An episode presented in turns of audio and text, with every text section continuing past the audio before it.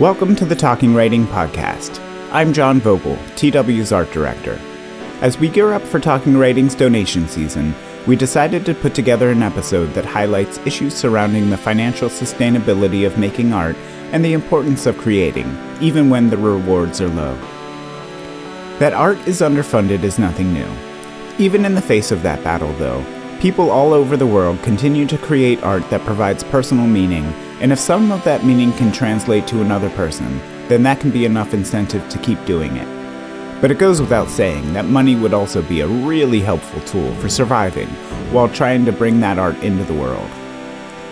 The two main segments in this episode are an interview by managing editor Neva Talladen with Rachel Kambury, an associate editor at HarperCollins who's currently on strike, and a reading of the essay On Writing Another Novel by Rebecca Steinitz.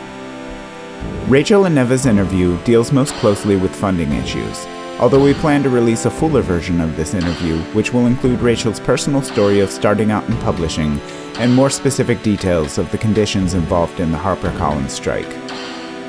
On Writing Another Novel details Rebecca's experience completing a first novel only to have it rejected. This essay was recently published in Talking Writing. An early unfinished novel by the author was originally inspired by NaNoWriMo, a nonprofit that challenges participants to write 50,000 words of a novel during the month of November. In this spirit, the music from this episode comes from The Sound of Thinking, my 2022 RPM Challenge submission. Similar to NaNoWriMo, the RPM Challenge invites musicians to make an EP or an album during the month of February. This album was made with instruments that I built using only speech disfluencies such as uh, um, and you know, taken from my weird music interviews.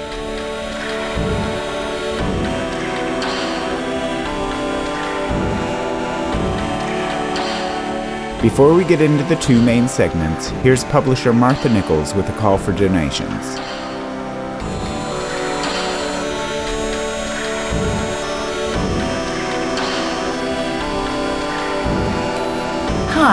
I'm Martha Nichols, the publisher and co founder of Talking Writing. First of all, I'm here today to give thanks to you, to all the wonderful writers and artists and subscribers and everyone listening to this podcast episode. We couldn't continue to produce Talking Writing without such support. And as you may have guessed, I'm also asking for your support now. Please donate what you can to our annual fundraising campaign. Talking Writing is a 501c3 nonprofit charity based in the Boston area. And every year in the fall, we ask for donations in order to fund our publication schedule for the coming year. Donations are tax deductible in the U.S., and you can easily make them online via the PayPal Giving Fund. In 2023, much of our publishing schedule will be devoted to new episodes of this podcast. We already have a variety of writers and other creative people scheduled for feature interviews early next year, and will continue to combine poetry and music and other readings to spark and delight you. I hope you can hear the excitement in my voice as I talk about the podcast because it's a project we've wanted to launch for a long time, and we're finally doing it. In just the past few months, it's blossomed. It's become a terrific venue for what I've always thought of as the TW mission supporting creative people who continue to do the work because it sustains them, brings them joy, helps them weather difficult times and a divided world.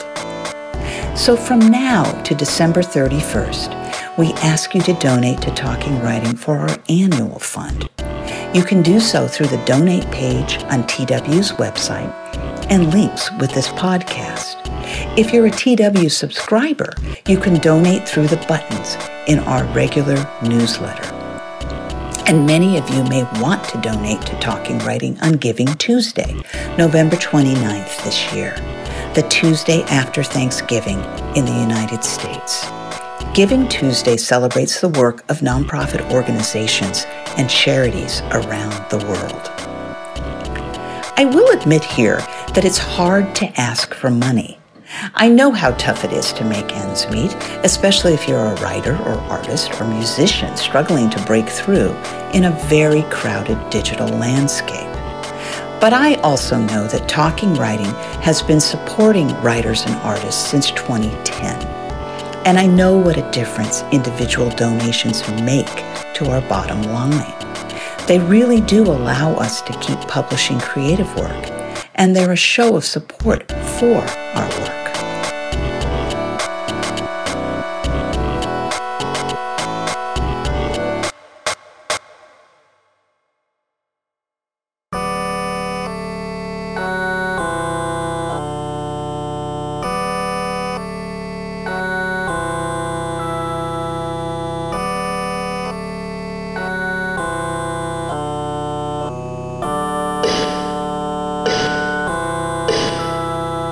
And now, Neva's interview with Rachel Kambury, an associate editor at HarperCollins.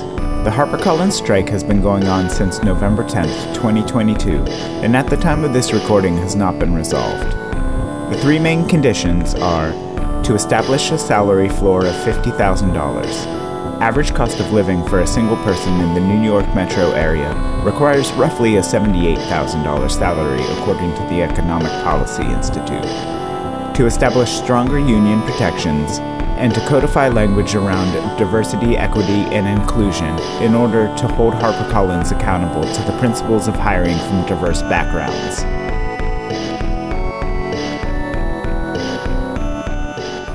My favorite refrain uh, in publishing, or one of them, anyways, is, well, you know, we don't work in publishing to get rich. And you go, you know, that is rich, pun intended, coming from someone who makes five hundred thousand dollars a year, eight hundred thousand, a million. Like after, by the way, after recording billions of dollars in profit. That part. By the way, that part. You know, they're, they're not there. They're not making. They're not there to make money. Exactly. They, you know, they recorded profit, record Right. profits. you know, you'd think for publish, you know, you'd think publishing people would be able to grasp irony when they when it's like coming out of their mouths, and yet they're, you know, you just sit there across from them, and they just look at you like that makes sense, right? And you're going, no, it doesn't. You know, I once asked uh, a higher up after I had gotten a raise, you know, from thirty three thousand dollars to thirty five five hundred, I think it was. Oh. God forbid. I know. I was like, you did a great job. Here's your raise. And I'm like, and I literally, and I literally with like tears in my eyes, Yeah. you know, and at this point I'm, I'm older than the average editorial assistant. I'm like Uh-huh. 26 or so, Mhm. but I'm still sitting there with tears in my eyes going, how do they rationalize this? How do they think that this is okay? And this person proceeded to essentially explain trickle down economics to me. Which has just been like- disproven so many times. Exactly. Like we have, if, if, if there's nothing else we have determined as a country, it's that Reaganomics was bunk. Yeah. And I'm sitting there and I'm going, I'm not like, I was like, I know how trickle do- down Mm. economics works in that it doesn't. But I, what I'm asking is, how do they think that this is okay? How do they sleep at night knowing that I am making poverty wages, doing the work, uh, doing white collar labor that requires a co- requires a college Requires a college education at minimum. And Mhm. I didn't come from, you know, I didn't go to an Ivy League or I didn't go to like a big name school, but I still went to a private university by the grace of a great financial aid package and a settle, you know, a wrongful death settlement on my mother, you know, on my mother's part that helped pay for it. Um, and you know that money ran out real quick because guess what? We live in New York City yeah, Uh, exactly. s- and so yeah it's just there's a lot of you you just encounter so much of this mentality of again it's it all comes down to i suffered therefore so must you slash and it's not just that but also there are so many people at the top of this business of this industry who do not know what it is like to to be hungry to wonder where your next meal is going to come from if you are going to be able to keep a roof over your head they have Mhm. either not had to, to deal with that issue in 20 30 years or they never had to and so when you come to them saying and and you look like them especially Mhm. someone like me walking into a room looking like them sounding like them being able to kind of speak their language and then turning around and saying like by the way everything you're doing is unacceptable and unfair and will destroy your industry in the long run.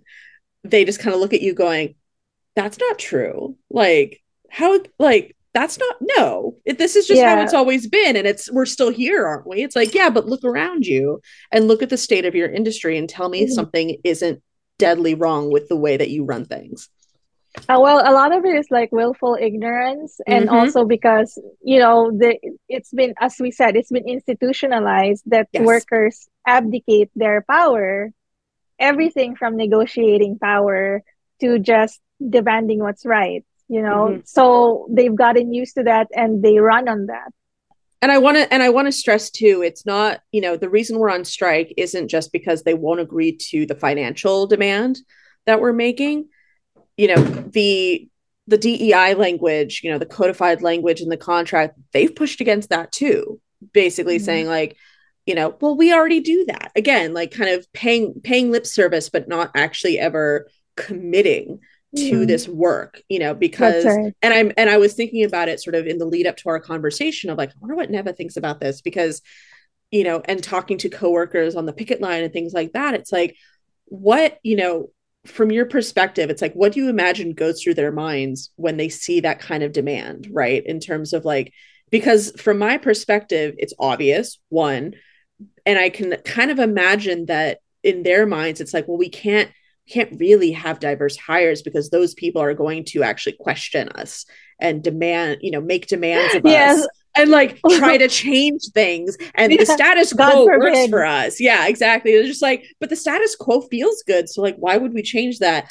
We're just gonna say we will and then don't and won't right? And it's just like that's not that's it's not it. also yeah it's also because i've worked with vcs before Mm. in my you know previous um life as a as an entrepreneur.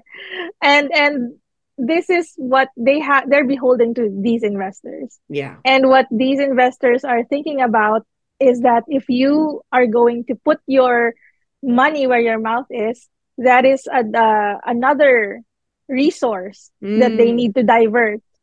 And it's not going to go to the shareholders. It's not going to go to bonuses um, which is in itself wrong. But i'm just saying that is how the vc and investors ecosystem operates. This is so it's a game. Yes it is. And it's it's monopoly money to them. And yes it's so it's and i'm exactly that. and i'm so i'm so happy that you pointed that out because i think it that absolutely furthers right our mission to demystify this industry. Yeah. because as this industry continues to be condensed you know and you know com- uh yeah condensed to fewer and fewer houses Yeah. and fewer and fewer you know imprints and things like that one was uh, just closely prevented right? right? Thank goodness. But also, what's going to come of Simon and Schuster? Right? Is it also going to be get bought up by venture fund capitalists Mhm. who care more about you know the shares than about the books? yeah The more that that happens, the more we're going to have those C-suite folks wondering about their you know wondering about their bonus and not caring a jot about my you know my parent dying or Yes. someone else's parent dying or being un- something unhoused. practical Exactly right. Just because it doesn't cross their mind. Because why should yes it? So yeah that that is such a huge part of this in, in terms of the providing transparency into this industry for for prospective authors, for current authors, for current employees, for anybody who cares Mhm. about you know fair and equal work and compensation and labor rights and all of these things and and honestly things like yeah you know the black lives matter movement and feminism and all these big big big issues these macro issues you know i've been told don't worry about the macro. You know the macro is just it's out there. Don't worry about it. The headlines are written designed the, the way headlines are written they're designed to stress you out. Just put it out of mind. It's like i literally cannot afford to do that. we can't because we live where those issues live. The, exactly. the issues happen are affecting us every day and for for me like when i look of, of about like the strike and not just the strike and we were talking about this earlier yeah this is not like an anomaly that just happened Mhm. like for the past few years there's the hashtag publishing so white the Yes. hashtag publishing paid me right these movements that have come out because enough is enough it's Yeah. these you know it's it doesn't pay to rock the boat no and so as much as possible nobody wants to rock the boat but i feel like with with public the publishing industry and even art in general being swallowed by monopoly money people like people who just want to play monopoly Um, it's a fight not just for workers' rights and um, social justice, but it's a fight for humanity. Yeah. Because when you think about when you reduce about when you reduce an industry to monopoly money, Yeah. and the people don't matter, then you are rejecting your humanity. You you are just looking at numbers, and you, you're not looking at how this came about in the first place. There is a human need that gave rise to these industries. And, you know, I think the biggest mistake too of the monopoly money people is that they're forgetting that you can't take out the humanity because that is what is giving them their monopoly money in the first place. Precisely. So so it needs it really needs to be a balance. And so I want to like us in talking writing and so many other people want to know like how we can support this strike. Yes. So there are a number of ways to, you know, provide support, either you know, tangibly or or not. Anything is welcome, truly. But the biggest things are things like donating to the strike fund. We Mhm. are all of us, the entire union, and that's about 250 of us. It, from the New York office. The New York, I want to mention the New York Times wrote about the strike uh, last Thursday. They mentioned that this is 250 employees out of 4,000 global employees. So it's really just like a small fraction of employees. It's like, no, this is half of the New York office. You know, the- we are, we, and we're the only ones with the union. This is not a, a you know global union. This is Yes. just the New York office. This Half is of- for New York. yeah. Yeah. this is half of the office is out on the street right now picketing and killing it and they're absolutely Yes. amazing and i love them to god i love them all um but so that but we are all foregoing pay our paychecks coming tomorrow only cover those three days before the strike started last thursday so we're all only getting about maybe two to three hundred dollars for a paycheck tomorrow you know all of us um if we're lucky you know and Yeah. uh, so everything that's going to get us through this strike financially so paying rent paying for groceries going home for thanksgiving things like that Mhm. that is all going to c- come from you the supporters The it's going to come yeah. exactly from the strike fund uh, thankfully the uaw being such a large union also has a strike fund that we were able to apply to uh, there's unemployment if it comes to that which hopefully it does not Mhm. but that that all goes to say we are like we are doing this literally for free we're doing this in lieu of pay we are Yeah. on the street freezing it's so cold outside mhm, already mhm. uh although finally because it's been a minute uh before since new york was cold uh it was a strange it was a very strange uh early november weather-wise Yeah. it's really cold we're literally walking around out there with like h&m gloves on and like cheap like cheap like kid gloves and hand warmers like stuffed Yeah. like yeah. twos and threes you know in each hand kind of thing so that that sort of thing really helps joining us on the picket line you're more than welcome. We are out there every morning monday through friday uh, from 8.30 to 5.30 fridays from 8.30 to 1.30 we decided to give ourselves summer fridays. For the Thanksgiving. uh, exactly. And and yes next next week we will be out there monday tuesday and i believe uh a half day wednesday so 8 30 to Okay. 1 30 but you are more than welcome people are more than welcome to join us on the picket line outside 195 broadway over on the entrance uh, on Dey Street is where we Mhm. picket Yeah. um you can amplify you can just amplify our message by whatever means you see fit uh, and whatever you're comfortable with so i had you know i've been just putting out tweet after tweet that's sort of my that's sort of my go-to yes. uh, but share you know share the h you know harpercollins union has a fantastic instagram and twitter presence you can retweet and repost stuff from there um, i for example right before the strike started i sent out a letter to friends and family who one of a, one of whom reached out to me just last night and said i forwarded your your letter to over 300 women writers in the san francisco bay area i was Yeah. like it's like That's amazing. that is Yeah. like the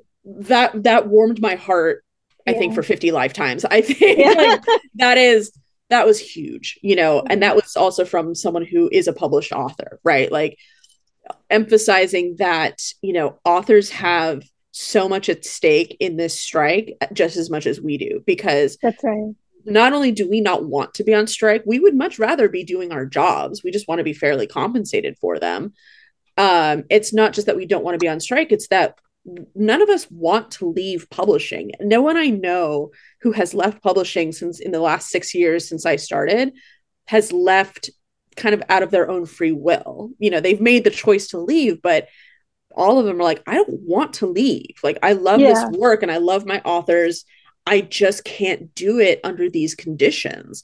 Yeah. And when those editors, especially when those editors leave, and this this is true across every department in publishing, no matter the house, but when those when those people leave, they are not only taking uh you know industry knowledge with them or in-house knowledge with them systems knowledge things like that but authors get left behind you That's know and authors thing. feel abandoned and authors suffer and authors suffer and if the entire you know the core tenet of publishing especially right now is author care you hear that that is the phrase you will hear at every mm-hmm. you know mid-year meeting all this you know every mm-hmm. big memo sent out by the ceo author care author care author care i cannot think of anything more antithetical to author care than not paying your employees a livable salary so that they can stay do the work and publish those books and work with those authors hopefully for more than one book right in order to maintain diverse lists and in order to maintain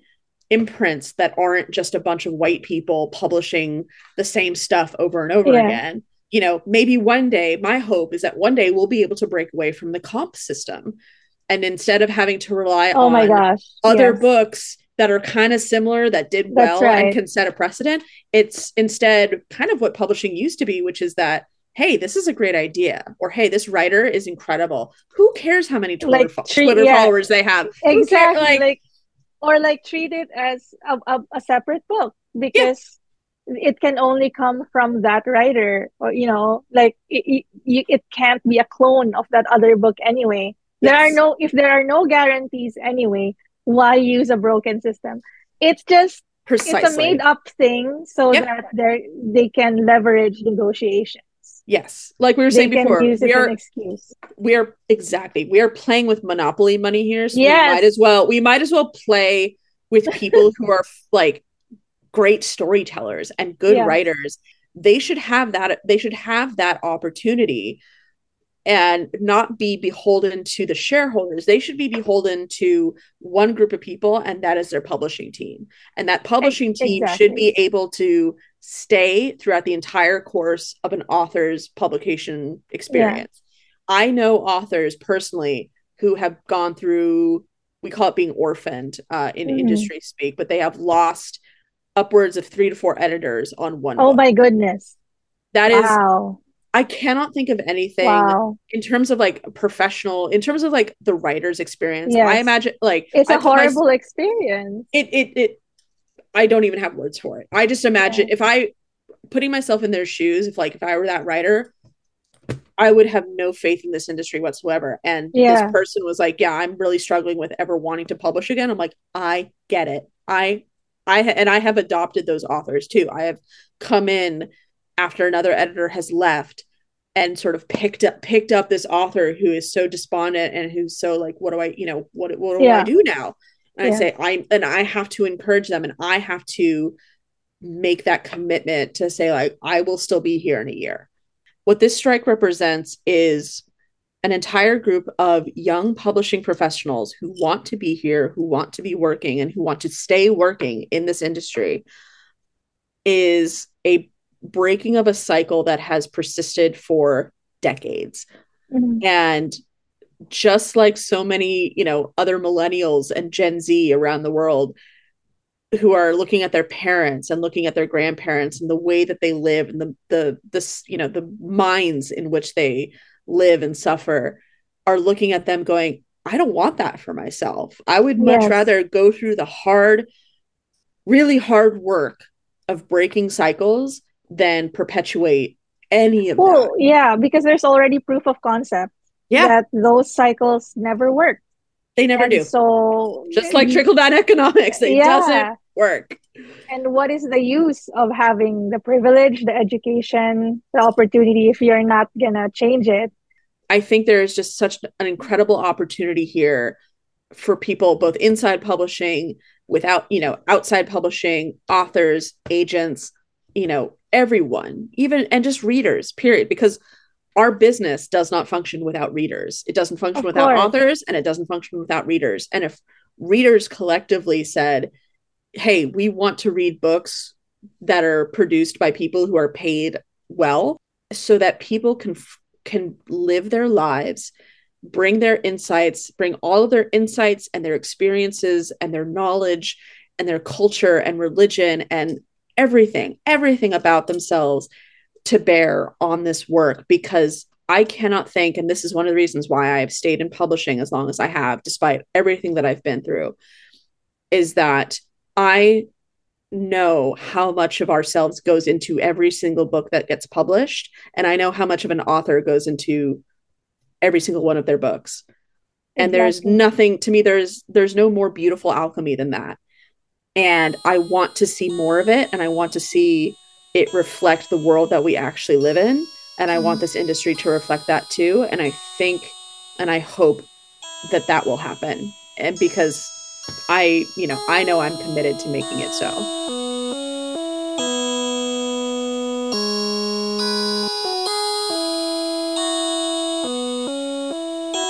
Call talking writing the little engine that could. We've always believed in amplifying small voices, small in the sense that such voices aren't getting the public recognition or influence they deserve. We publish writers and artists who express their personal views, insights, and reflections about the world through their work. These personal pieces add up in a digital space in which people find stories and art that resonate in a deeply meaningful way.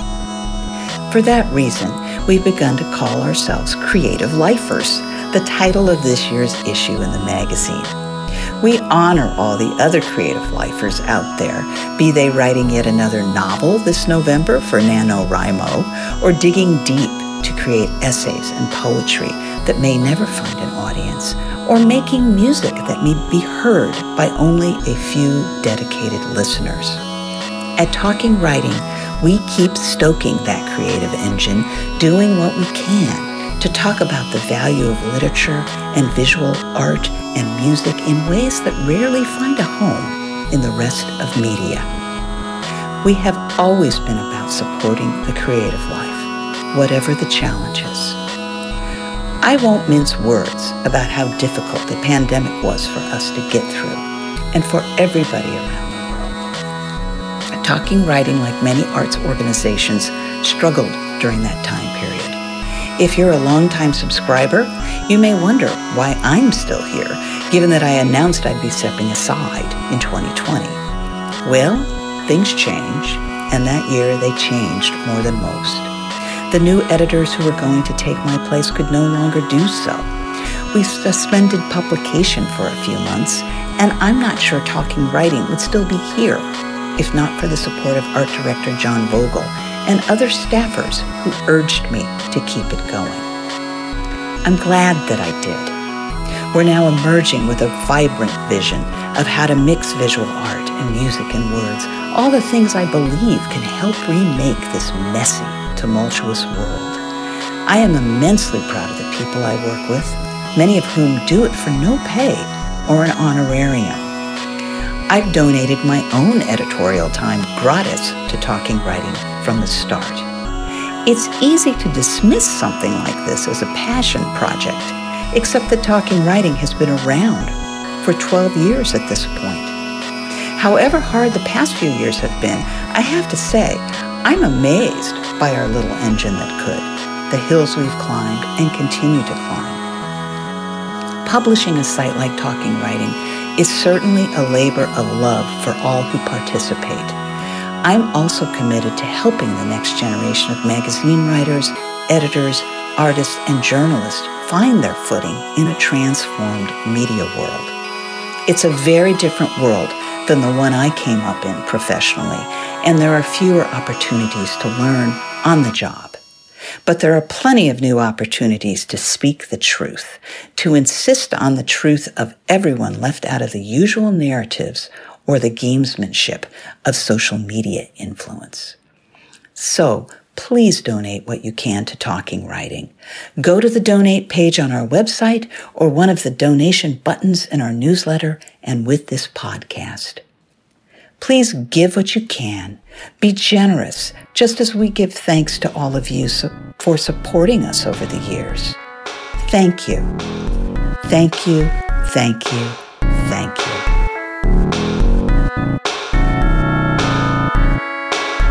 And we end this episode with Rebecca Steinitz reading her essay on writing another novel.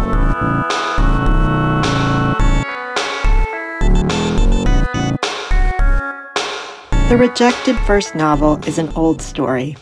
Perhaps that explains why the version I tell includes every step toward almost the beta reader love, the manuscript requests, the conversations with agents, the drama of the lying first agent, the support of the devoted second agent, the conversations with editors, and after all that, the rejected first novel.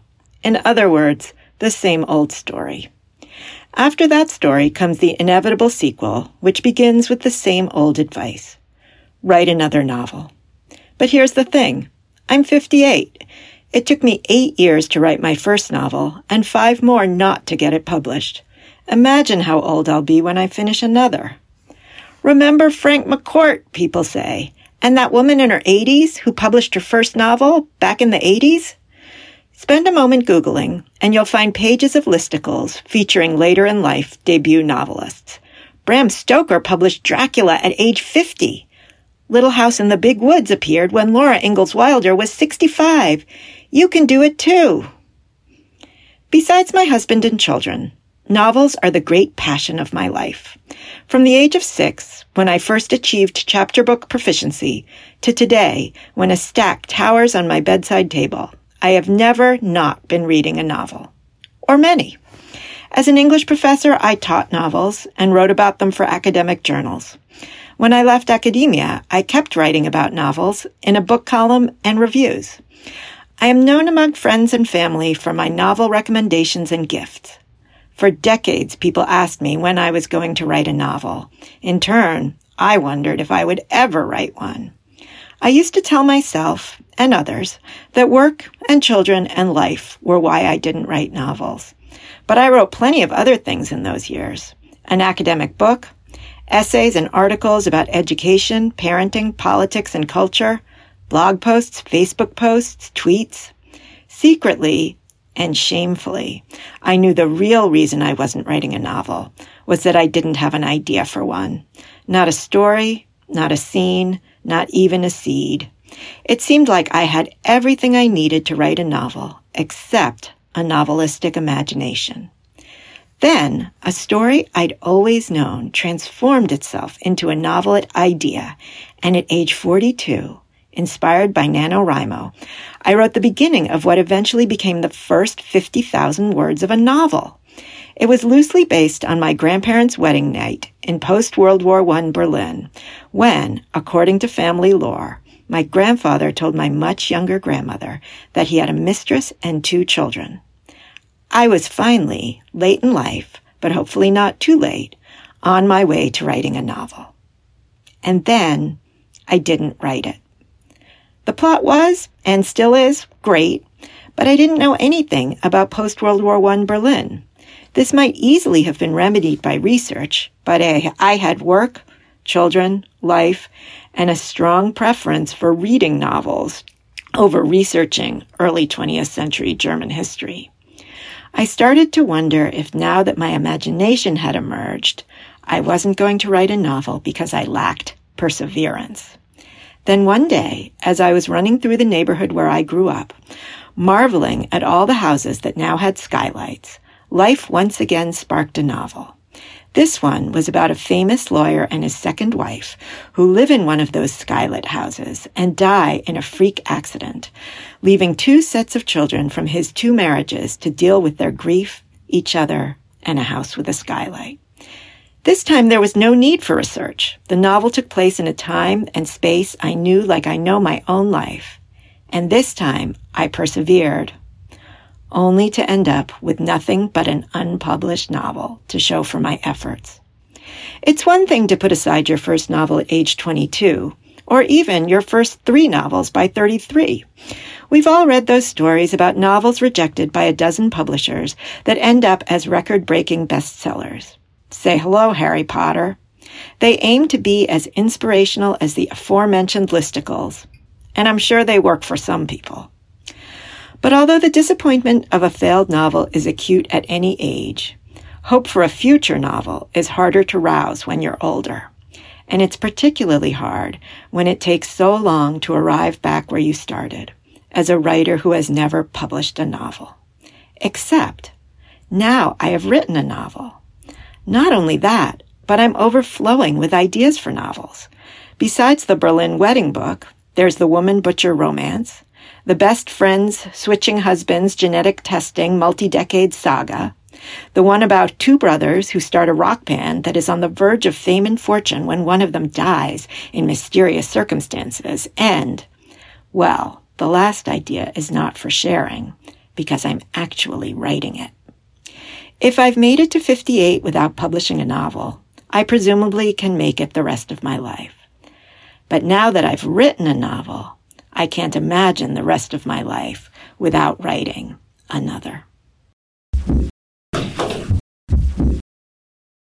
Thank you for listening to the Talking Writing Podcast. Please feel free to donate through our website or by using the donate button on the rss.com page for this podcast. Visit talkingwriting.com to read our current issue and for much more about the creative life. Music from this episode can be found on the Eddie Sid's Bandcamp page. And of course, feel free to drop us a line at editor at talkingwriting.com. So we get a start, it's never perfect. Just a pulled hair, a fond and long wavering hair. I avoid my emotions like teaspoons once in a while. Receipts tied to bats' feet. Chapstick moons, whammy moon, top dollar with a pop collar. Pinocchio in his throat, try to extend. On paper I thought heavens would leap. This ain't life, it's underneath. Roommate for years, two mates for beers. Wild, pale, prevented, stuck. And the sucrose on presidents' faces. Fold over the page and break the bed. I took a deep dive on your swan dive. Drove like the camera died. Teacup offered, teacup denied. If I could find the happiness that I know is better than a quick connection with a passing stranger.